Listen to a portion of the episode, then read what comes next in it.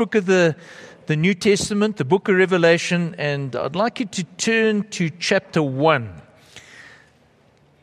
I'm not going to be able to read the entire section of Scripture tonight, but uh, at least we'll get something of it, and I'm going to be referring uh, to the passages as we move along. So, chapter 1, Revelation, reading from verse 9. Um, I, John, your brother and partner in the tribulation and the kingdom and the patient endurance that are in Jesus, was on the island called Patmos on account of the word of God and the testimony of Jesus. I was in the Spirit on the Lord's day, and I heard behind me a loud voice like a trumpet saying, Write what you see in the book and send it to the seven churches to Ephesus and to Smyrna and to Pergamum and to Thyatira and to Sardis and to Philadelphia and to Laodicea. Then I turned to see the voice that was speaking to me, and on turning, I saw seven golden lampstands. And in the midst of the lampstands, one like a son of man, clothed with a long robe, with a golden sash around his chest. The hairs of his head were white like white wool, like snow. His eyes were like a flame of fire. His feet were like burnished bronze refined in a furnace, and his voice was like the roar of many waters. In his right hand he held seven stars. From his mouth came a sharp, two edged sword, and his face was like the sun shining in full strength. When I saw him, I fell at his feet as though dead. But he laid his right hand on me, saying, Fear not. I am the first and the last and the living one. I died, and behold, I am alive forevermore, and I have the keys of death and Hades. Write therefore the things that you have seen, those that are, those that are to take place after this. As for the mystery of the seven stars you saw in my right hand, and the seven golden lampstands, the seven stars are the angels of the seven churches and the seven lampstands of the seven churches.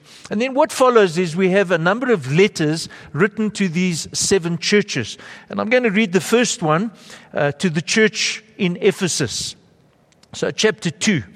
To the angel of the church in Ephesus, write the words of him who holds the seven stars in his right hand, who walks among the seven golden lampstands. I know your works your toil and your patient endurance, and how you cannot bear those who are evil, but have tested those who call themselves apostles and are not, and found them to be false. I know you are enduring patiently and bearing up for my name's sake, and you have not grown weary. But I have this against you, that you have abandoned the love that you had at first. Remember, therefore, from where you have fallen. Repent and do the works you did at first. If not, I will come to you and remove your lampstand from its place, unless you repent. Yet this you have. You hate the works of the Nicolaitans, and, uh, which I also hate. And he who has an ear, let him hear what the Spirit says to the churches. To the one who conquers, I will grant to eat of the tree of life, which is in the paradise of God. So, just so far, the word of God tonight, let me pray for us. Lord, again, as we continue in worship tonight, we do pray as we consider uh, some of these passages from this book of Revelation, giving us some insight, understanding, and particularly, Lord, regarding the churches. And I pray that you would lead us, that you would enable us, Lord, to see the application and the truth that would apply among us and even to us here tonight. And Lord, we have sung so easily tonight, I surrender all. And I do pray that those would not simply be words rolled off our tongues, but Lord, that those words would come from a heart of sincerity, expressing love and devotion and surrender to you, we pray. In Jesus' name. Amen. Well, I have a big library in my office, books that I've collected over many years now in the ministry. And there's a particular section in my library, and I'm going to comment or give you some of the titles of uh, some of those books. Um, each one of these books offer an opinion on the church. The Purpose Driven Church. I'm sure most of you have heard of that particular book by Rick Warren. The Deliberate Church by Dever and Alexander. The Deliberate Church, at least the Intentional Church by Randy Pope. The Authentic Church by David Jackman. And that's not all. There are more books. Uh, many opinions have been expressed, have been written regarding the church. And I think it's true, even those of us who are ordinary believers in a local church like this have strong views regarding what is a good church, what is a sick church, what is not a good church.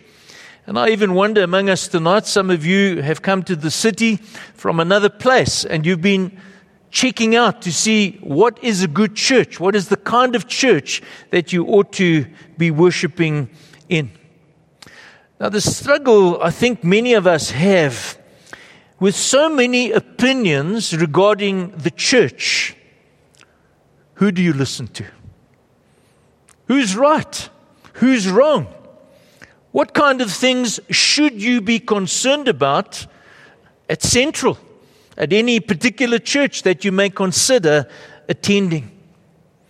Well, in this revelation of Jesus Christ, this book of Revelation, we see that he shows his servants in the first verse of chapter 1 what must soon take place.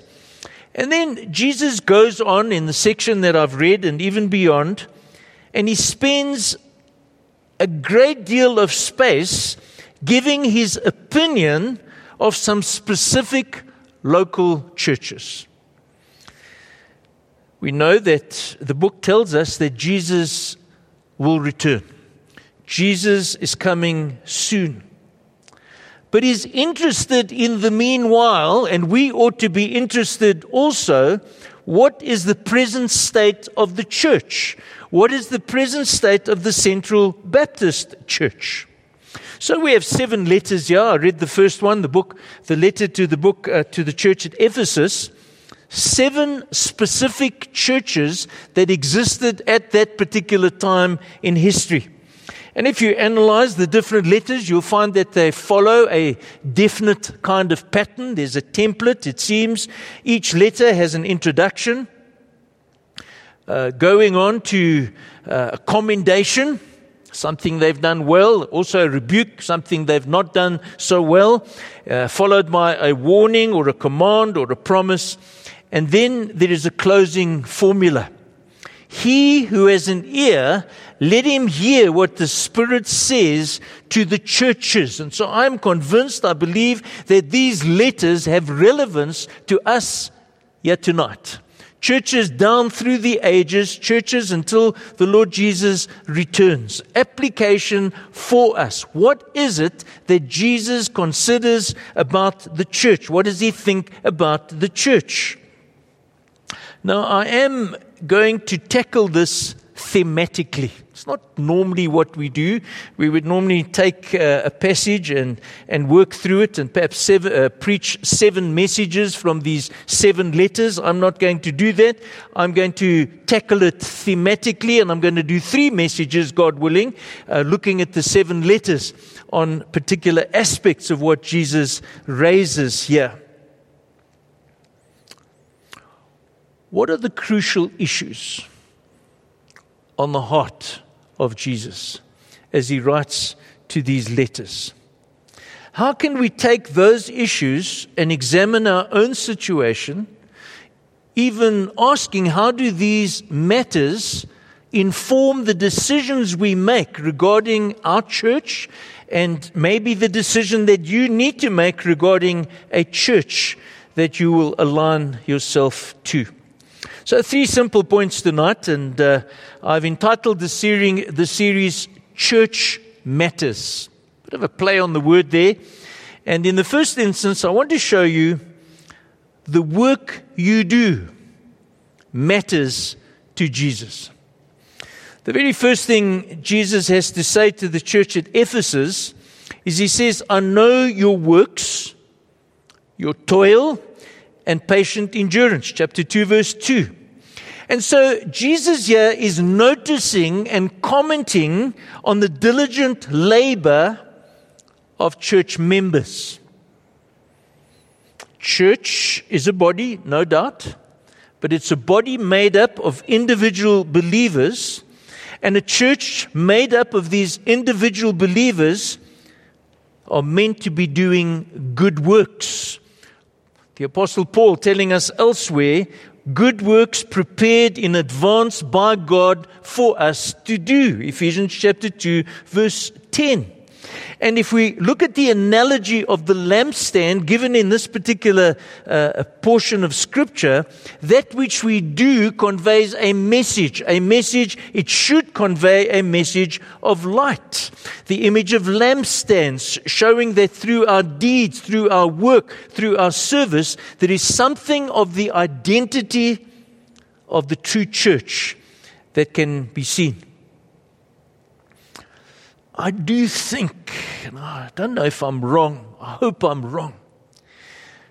In our own con- context in 2023, most people see the church as an event where people gather on a Sunday and they sing a few songs, they listen to a sermon, and they go home. That's not how Jesus sees the church.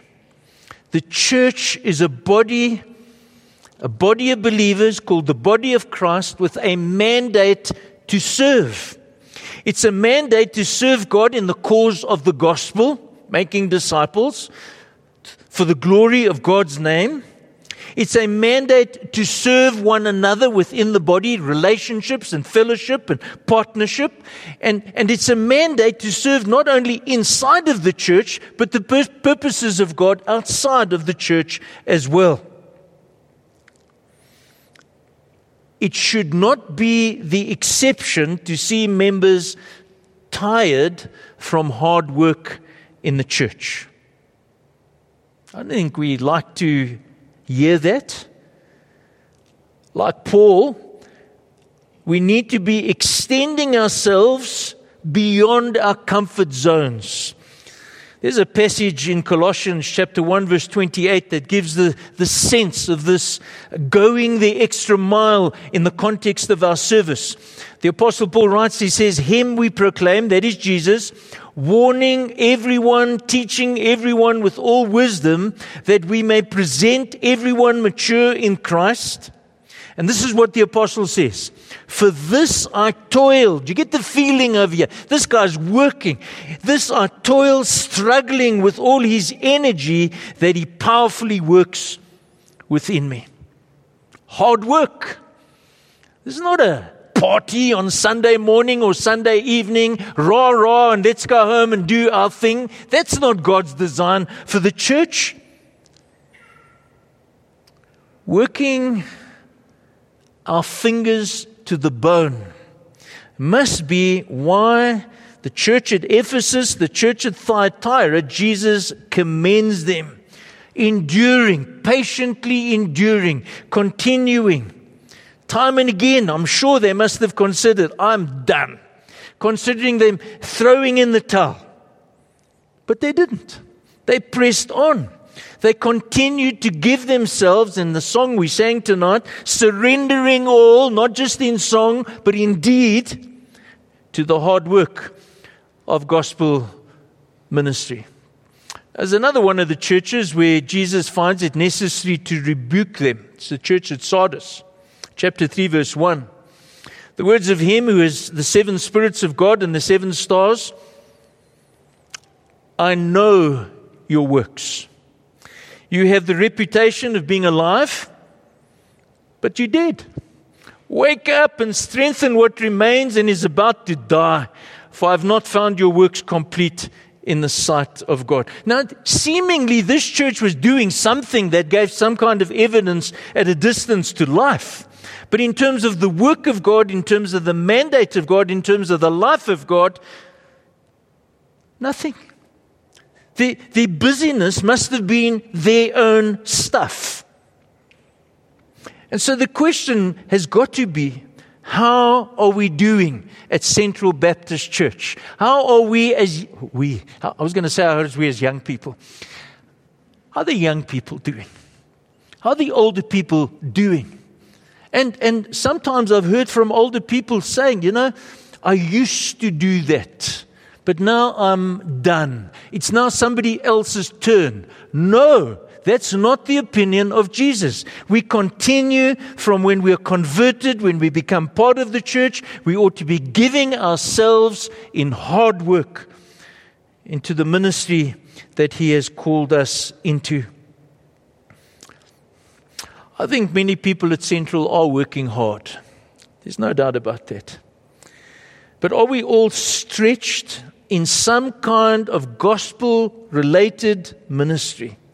serving and encouraging and teaching and giving. We've, we've tried to develop again the discipline of giving in our evening service. Now, we're not just trying to collect a few rand to add into the budget. That's not the intention. We're trying to show that there is a service in coming to God, in worshiping Him, in giving Him something of what we ourselves have been entrusted with. And so can you be commended as one who is persevering patiently? The work you do in the church matters to Jesus. Number two, I've called this uh, the stuff you tolerate matters to Jesus. There were some people in the church at Pergamum who held to the false teaching, we read in chapter 2, verse 14, of Balaam and the Nicolaitans in chapter 2, verse 15, it's not acceptable to Jesus. He rebukes the church for tolerating error, for tolerating deceptive teaching. Also, the church at Thyatira, chapter 2, verse 20. I have this against you, that you tolerate that woman Jezebel, who calls herself a prophetess and is teaching and seducing my servants to practice sexual immorality and to eat food sacrificed to idols. So, what, what, what's he saying here? Well, the apostles were constantly on their guard, warning local churches that there will be teachers who slip into the church to spread false teaching and even erroneous practice. We know as we read the book of Acts, the Apostle Paul warning the elders in Ephesus savage wolves, he says, will come in among you and not spare the flock. Even from your own number, men will arise and distort the truth. It's interesting to note that the letter to Ephesus that Jesus dictates commends them for identifying false prophets. Chapter 2, verse 2. So I have a question. I've been in the ministry a few years. Many of you have been around. Some of you have been around. You've been to different churches in the city. Perhaps you're connected with certain denominational groups or networks or whatever we call them these days. This is my question. Why is it that while the Bible constantly warns against falsehood, the Bible warns against lies and deception, Jesus here speaking about the importance of truth. Why is it the church at large so often is refusing to protect biblical truth? Why is that? reminded me of 1 Timothy chapter 4 verse 16 the apostle Paul writing to young Timothy, he says, Keep a close watch on yourself and the teaching. Persist in this, for by so doing you will save both yourself and your hearers. Don't believe the lie that doctrine isn't important, because you have doctrine. Whether you like it or not, the problem is it might be rotten doctrine that you've got. But you need to have good doctrine. You need to have biblical doctrine so that you can save both yourself and your hearers. Just seeing on the other end, uh, this firm determination uh, is absent from Pergamum and Thyatira. They were happy to be tolerant. There were some, there were some positive things in each of those places, but they were willing to compromise on allowing false teaching and, and gross immorality in their ranks. And so it's, it's not easy, but we need to not pass over this, the harsh words that Jesus promises, the harsh retribution he promises to those who refuse to repent from error and immorality. Chapter 2, verse 21. I gave her time to repent, but she refuses to repent of her sexual immorality. Behold, I will throw her into a sick bed, and those who commit adultery with her I will throw into great tribulation unless they repent of their works. And I will strike her children dead. I mean, these are the words of Jesus. And all the churches will know that I am he who searches mind and heart. I will give to each of you according to your works. The stuff you believe and do matters to Jesus. Jesus has a passion for the integrity and holiness of the church. He will not tolerate his bride to be dirtied. I don't know if that's good grammar. And comprom- compromised by deliberate sin. It matters to him. It ought, therefore, to matter to us. The gate or the door at central ought to be guarded. The leaders must take up the task, and I trust they do. We do take up the task, watching for wolves in sheep's clothing, watching for snakes who are sly and cunning, who distort the truth, not taking the purity of the fellowship seriously, not taking doctrinal accuracy, accuracy to heart. Thirdly, your patient endurance matters to Jesus. So, the example of Pergamum shows us that Satan is an enemy. He's determined, he's malicious, and there are at least two strategies that we ought to be aware of. Satan uses seduction, appealing to our desires, appealing to our ambitions and then he also has a second line of attack that he sometimes uses in terms of persecution. The Babylon of Daniel's day, if we go back to the Old Testament, we see something similar. The authorities first attempted to seduce Daniel and his friends by giving them power and privilege, and then attempted to kill them when they resisted the seduction. At Pergamum, the first method had found some success. They were committing sexual immorality. Verse 14. They drifted into a promiscuousness and a self indulgence. In Smyrna, persecution is on the rise. Chapter 2, verse 10. Do not fear what you're about to suffer. Behold, the devil is about to throw some of you into prison that you may be tested, and for 10 days you will have tribulation. Be faithful unto death, and I will give you the crown of life. So again, just seeing an indication, even as the devil works, that that also is under the, the overall sovereignty and control of God, uh, specifying over here a particular length of time. I find it interesting that the two healthiest churches are the ones who face the fiercest persecution. Both Smyrna and Philadelphia are given special promises connected to their faithful defiance. Smyrna's endurance, enduring believers are promised a crown of life and are reminded that the second death cannot hurt them. It's no wonder that the church at Smyrna, later reporting the death of their pastor Polycarp, said that he was crowned with a crown of immortality. The two churches here, Sardis and Laodicea, that show no evidence of conflict. It's like lekker. It's just peaceful. No sign of hard work. They're guilty of the worst kind of criticism a church can face. It seems they pose no threat to the world or the kingdom of darkness at all. They bother no one. So there's no enemy that needs to worry. There's no enemy to define, no enemy to attack. There's no gate to God. They're so compromised that there's no visible difference between that church, those churches, and the world.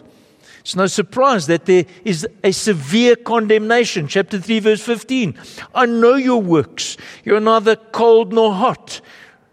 Would, would that you were either hot or cold. So, because you are lukewarm and neither hot nor cold, I will spit you out of my mouth. Happy go lucky, go with the flow, froth and bubble.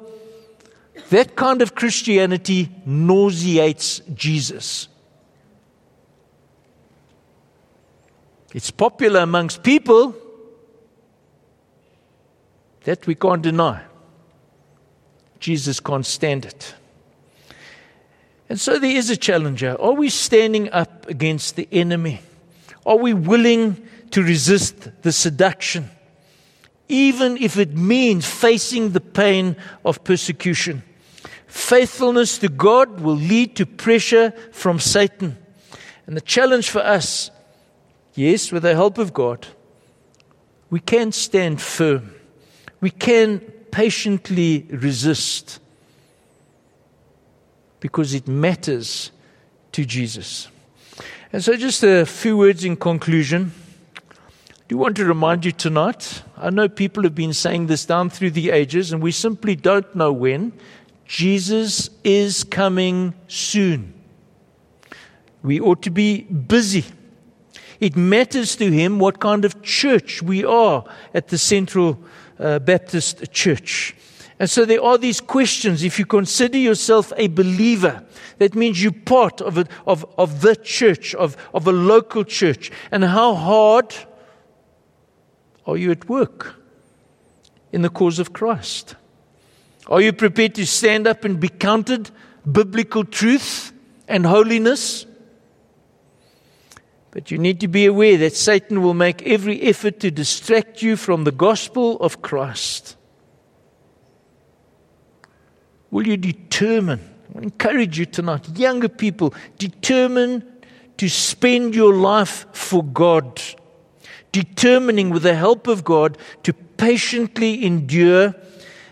It means to fix your eyes on Jesus. And let me quote from Hebrews chapter 12 who for the joy set before him endured the cross. He was willing to go through the difficulty, scorning its shame, sat down at the right hand of God at the, the right hand of the throne of God. Think about the church this week. Think about your participation in the church. What does Jesus think of it? And so, Lord, we pray, will you search our hearts by your Spirit? Lead us as the Central Baptist Church. We confess, Lord, we have spots and we have wrinkles. There's much work to be done among us and even in us as individuals. But take us forward, Lord, as the kind of church that can be a lampstand that conveys something of the magnificence of your gospel and, and the glory of who you are as the Lord Almighty. Praying this in Jesus' name. Amen.